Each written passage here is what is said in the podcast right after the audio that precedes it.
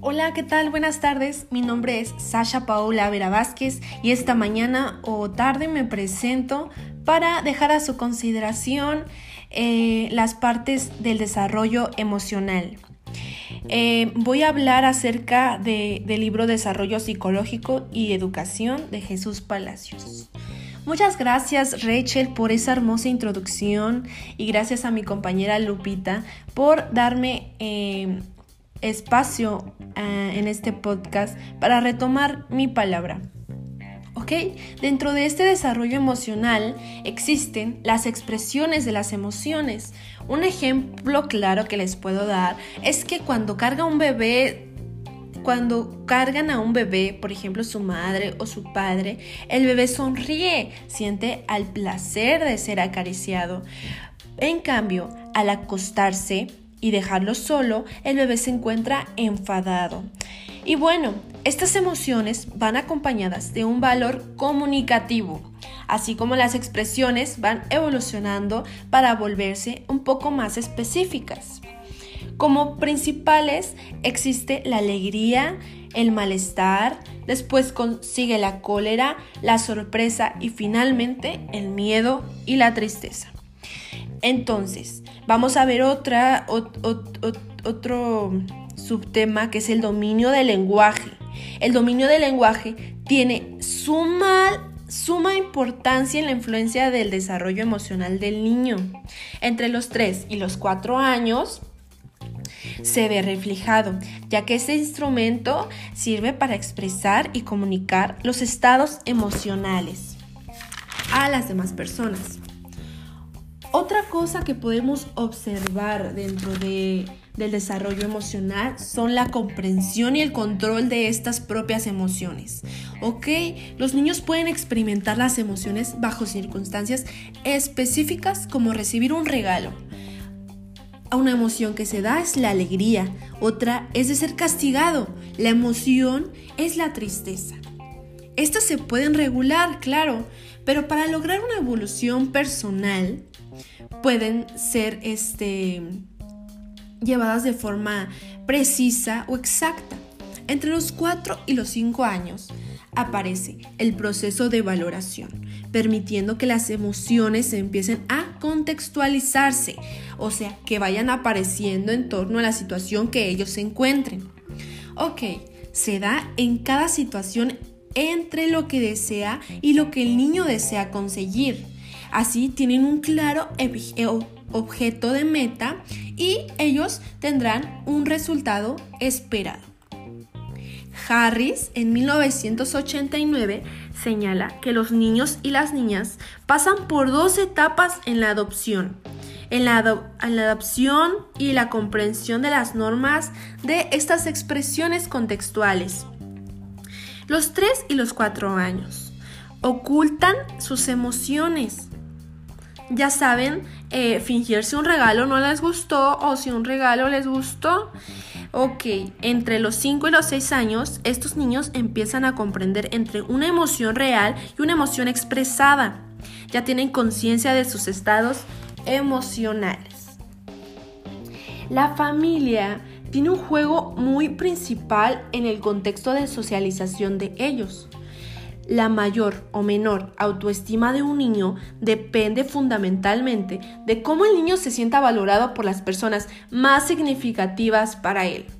La intensidad de esta valoración también determina emociones y el aprendizaje dependerá de procesos de socialización y de intercambios afectivos de la familia.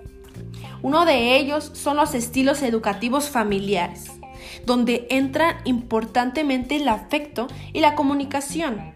Juegan este rol para formar características dominantes de la personalidad del niño o de la niña, así como el control y las exigencias de estos padres, donde la relación padre e hijo entra en disciplina y la exigencia. Así que varía la intensidad del reforzamiento que se dé. Entonces, en base a esto, tenemos varios estilos. Uno de estos estilos es el democrático. El democrático es caracterizado por niveles altos de afecto y comunicación, como de control y de exigencias.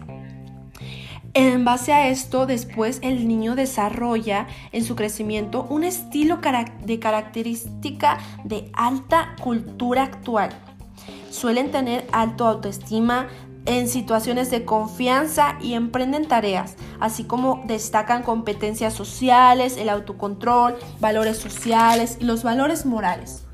Otro de estos estilos es el estilo autoritario, donde los padres ejercen un alto control y exigencias, así como un bajo efecto y poco interés en sus necesidades,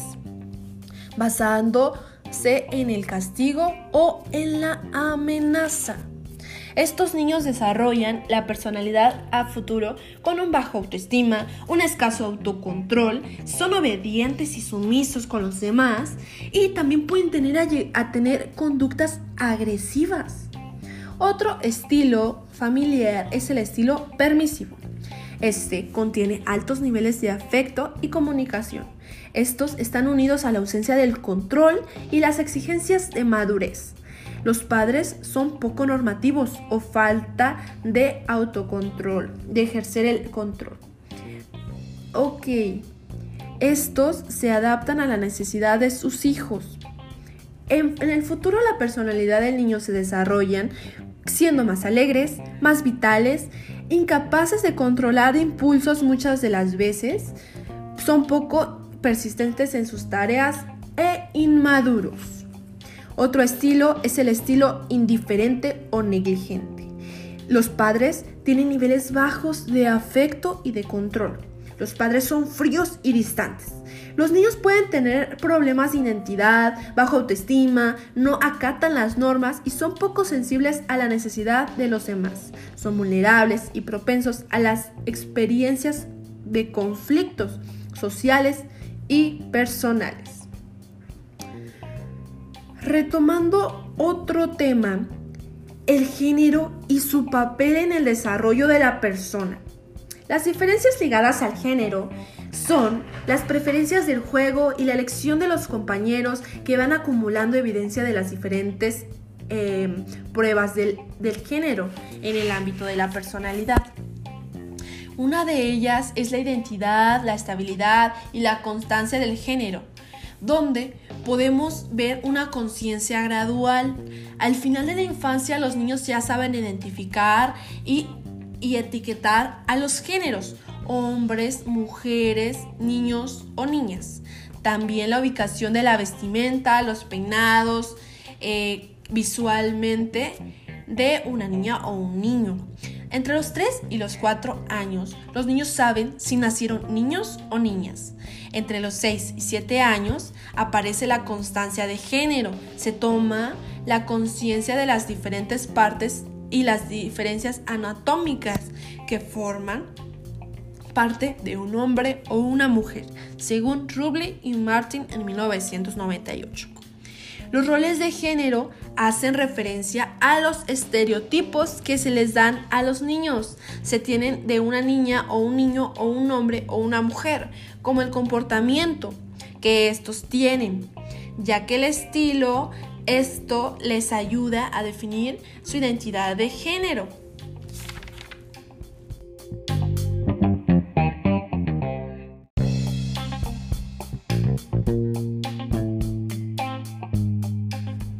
Muchas gracias a ustedes que están escuchando este pequeño podcast.